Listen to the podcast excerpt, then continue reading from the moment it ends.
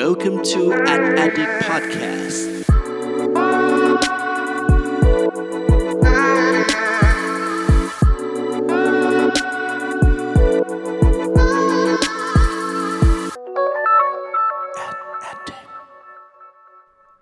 สวัสดีครับ ขอต้อนรับเข้าสู่ a d d i c t Podcast ตอนที่ 9 กับผม เพิร์ดพงศ์ปิติผาสุกยืดครับ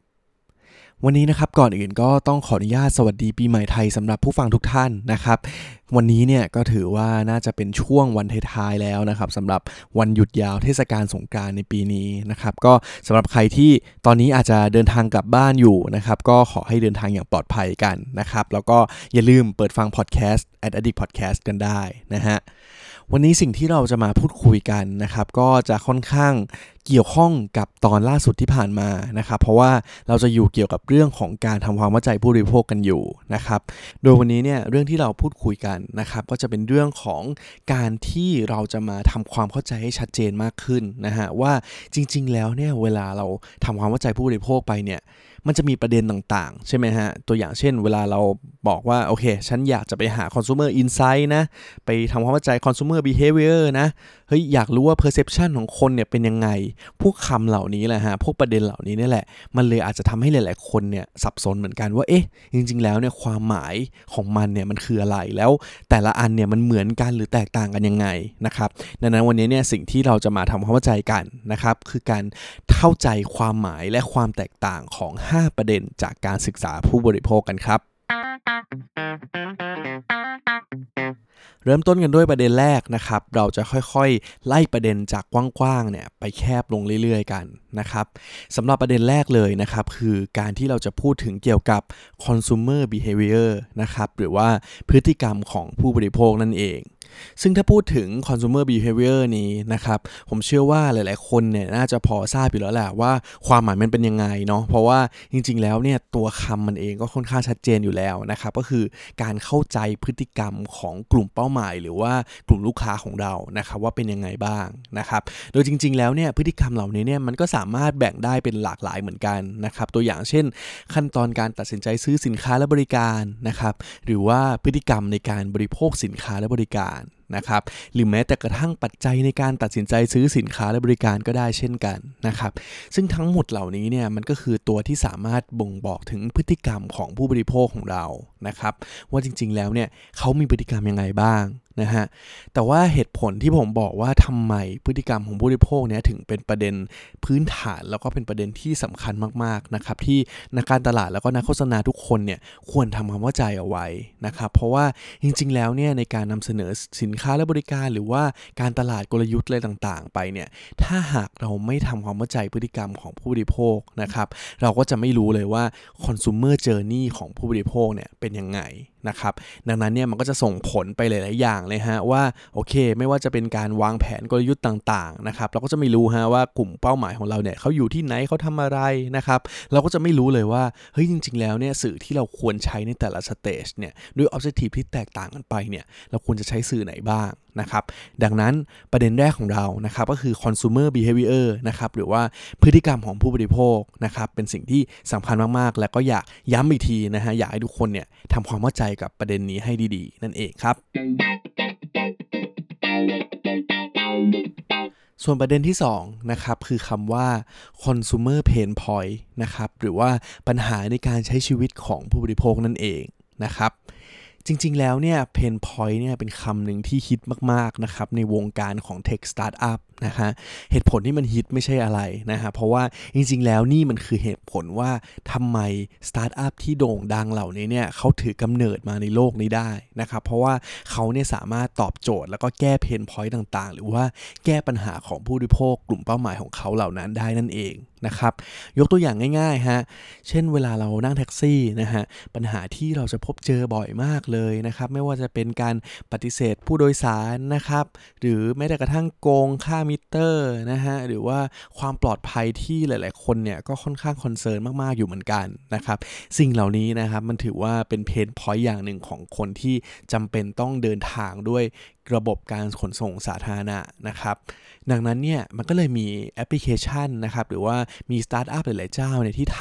ำบริการที่ตอบโจทย์ขึ้นมานะครับ ไม่ว่าจะเป็น Grab หรือว่า Uber นะฮะ สิ่งเหล่านี้เนี่ยก็จะเป็นสิ่งที่สามารถตอบโจทย์และแก้ปัญหา pain point ของคอน sumer ได้นั่นเองนะครับดังนั้นเนี่ยเราจะเห็นเลยฮะว่า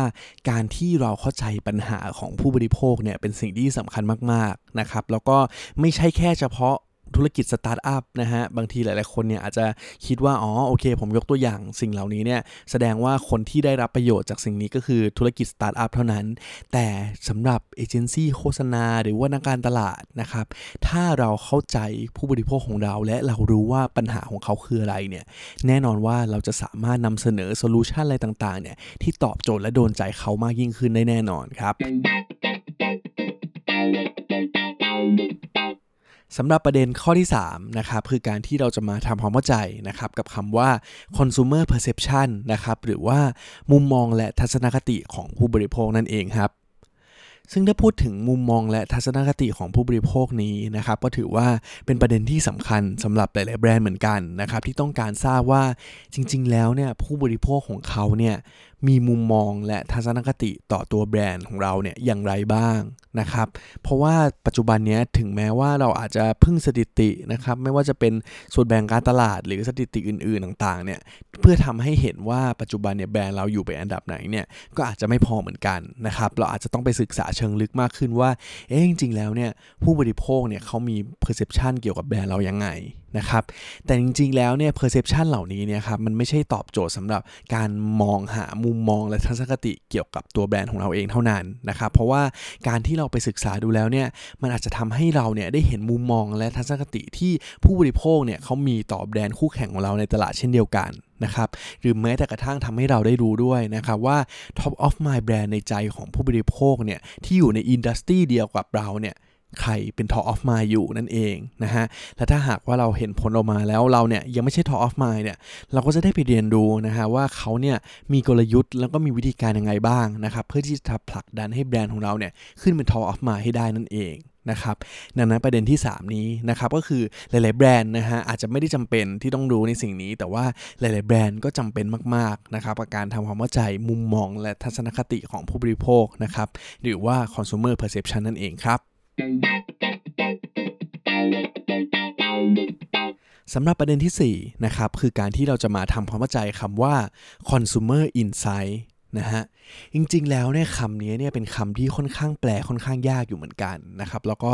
นักการตลาดหลายๆคนก็พยายามหานิยามเหมือนกันนะครับว่าจริงๆแล้วเนี่ย consumer insight เนี่ยความหมายจริงมันคืออะไรยังไงนะครับแต่ว่าวันนี้เนี่ยขอลองแปลในในแบบของผมแล้วกันนะครับจริงๆแล้วเนี่ยถ้าความเข้าใจ consumer insight ในฉบับของผม ในนิยามของผมเนี่ยคือเหตุผลเชิงลึกของผู้บริโภค นะฮะว่าจริงๆแล้วเนี่ยในการทำอะไรบางสิ่งอะไรบางอย่าง ในการใช้ชีวิตในการทำอะไรต่างๆเนี่ยเขามีเหตุผลเชิงลึกอะไรยังไงบ้าง และสิ่งนั้นเนี่ยก็คืออินไซต์นั่นเองนะครับตัวอย่างเช่น คุณค่าที่เขาเนี่ยให้ความสำคัญในการใช้ชีวิตนะครับเขาให้คุณค่ากับอะไร นะครับหรือแม้แต่กระทั่งเหตุผลในการทำบางสิ่งบางอย่างนะครับที่เขาเนี่ยจริง ๆ แล้วเนี่ยมีเหตุผลนี้เนี่ย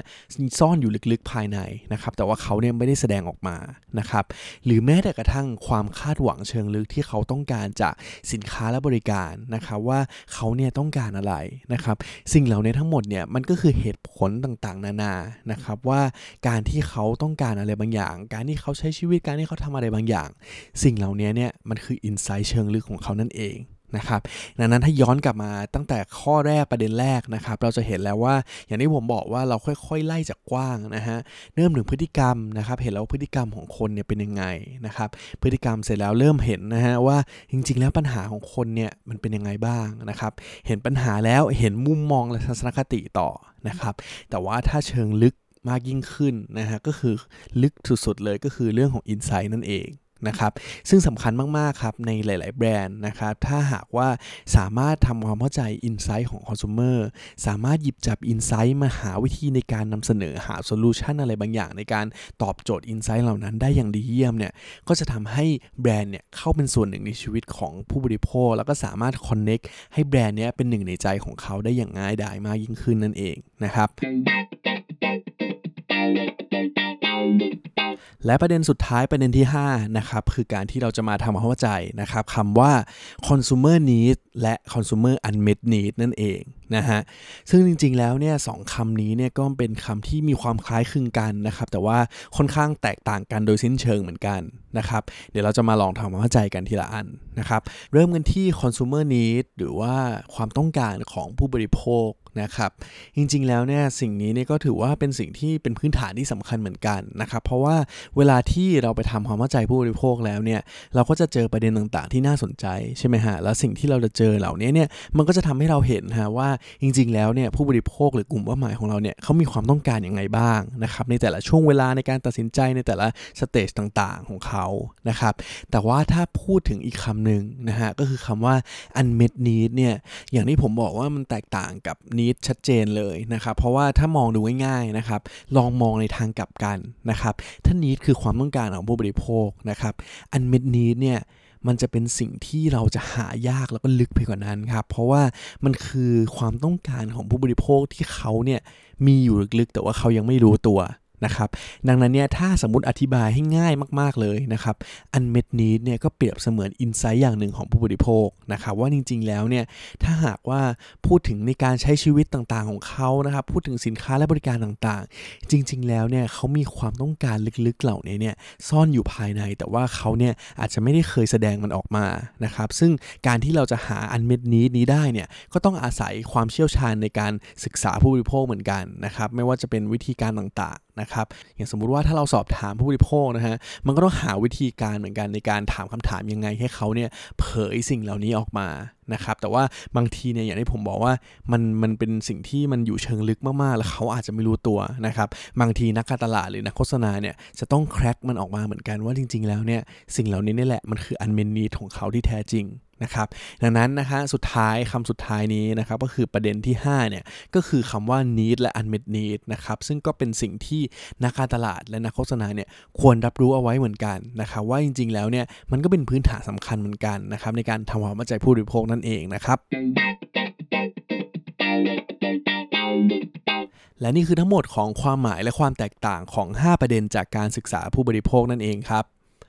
อย่างที่เกิดไปตอนต้นนะฮะว่าจริง ๆ แล้วเนี่ยประเด็นแล้วก็คำเหล่านี้เนี่ยอาจจะทำให้ใครหลาย ๆ คนสับสนอยู่นะครับแต่ว่าเชื่อว่าพอฟังไปเมื่อสักครู่แล้วเนี่ยก็คงเข้าใจมากขึ้น แล้วก็เห็นภาพมากขึ้นนะครับว่าแต่ละคำแต่ละประเด็นเนี่ยมันมีความหมายแล้วก็มีความแตกต่างกันยังไงบ้างนะครับซึ่งเราจะเห็นเลยนะฮะว่าเฮ้ย พอพูดถึงประเด็นนี้มันจะเน้นเรื่องนี้นะครับแต่ว่าถ้าพูดอีกประเด็นหนึ่งพูดถึงอีกคำหนึ่งก็จะเน้นอีกเรื่องหนึ่งนะครับดังนั้นเนี่ยเราก็คงเข้าใจกันมากขึ้นนะครับแล้วก็ผมก็หวังว่าแต่ละคนก็จะสามารถนำสิ่งที่เราได้เรียนรู้เหล่านี้เนี่ยไปประยุกต์ใช้ในงานที่เราจะทำจริง ๆ ได้มากขึ้นด้วยนะครับแต่ว่าก่อนจะจากกันในวันนี้นะครับก็ขอทบทวนอีกสักหน่อยนะครับว่าวันนี้เนี่ยหประเด็นที่เราพูดถึงเนี่ยมีเรื่องอะไรบ้างนะครับประเด็นแรกก็คือ consumer behavior หรือว่าพฤติกรรมของผู้บริโภคนั่นเองครับ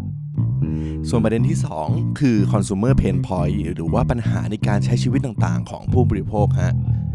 และประเด็นที่ 3 คือ consumer perception หรือมุมมองและทัศนคติของผู้บริโภคนะครับ และประเด็นที่ 4 คือ consumer insight หรือว่าเหตุผลเชิงลึกที่เขามีในการทำบางสิ่งบางอย่าง หรือว่าคิดตัดสินใจทำแต่ละอย่างนะครับ และสุดท้ายคือ consumer need และ unmet need นะฮะและนี่คือทั้งหมดของ a d d i c t Podcast ตอนที่ 9 ในวันนี้นะครับ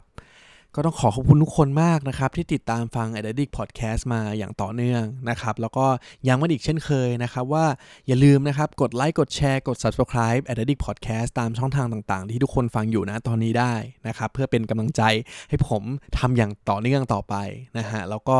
ในอนาคตนะฮะถ้าอยากฟัง a d d i c t Podcast มาพูดเรื่องราวไหนก็สามารถแนะนำกันเข้ามาได้เช่นเดียวกันนะครับสำหรับวันนี้ก็ต้องขอขอบคุณทุกคนอีกทีนะครับไว้เจอกันตอนหน้าครับ สวัสดีครับ Welcome to an Addict Podcast.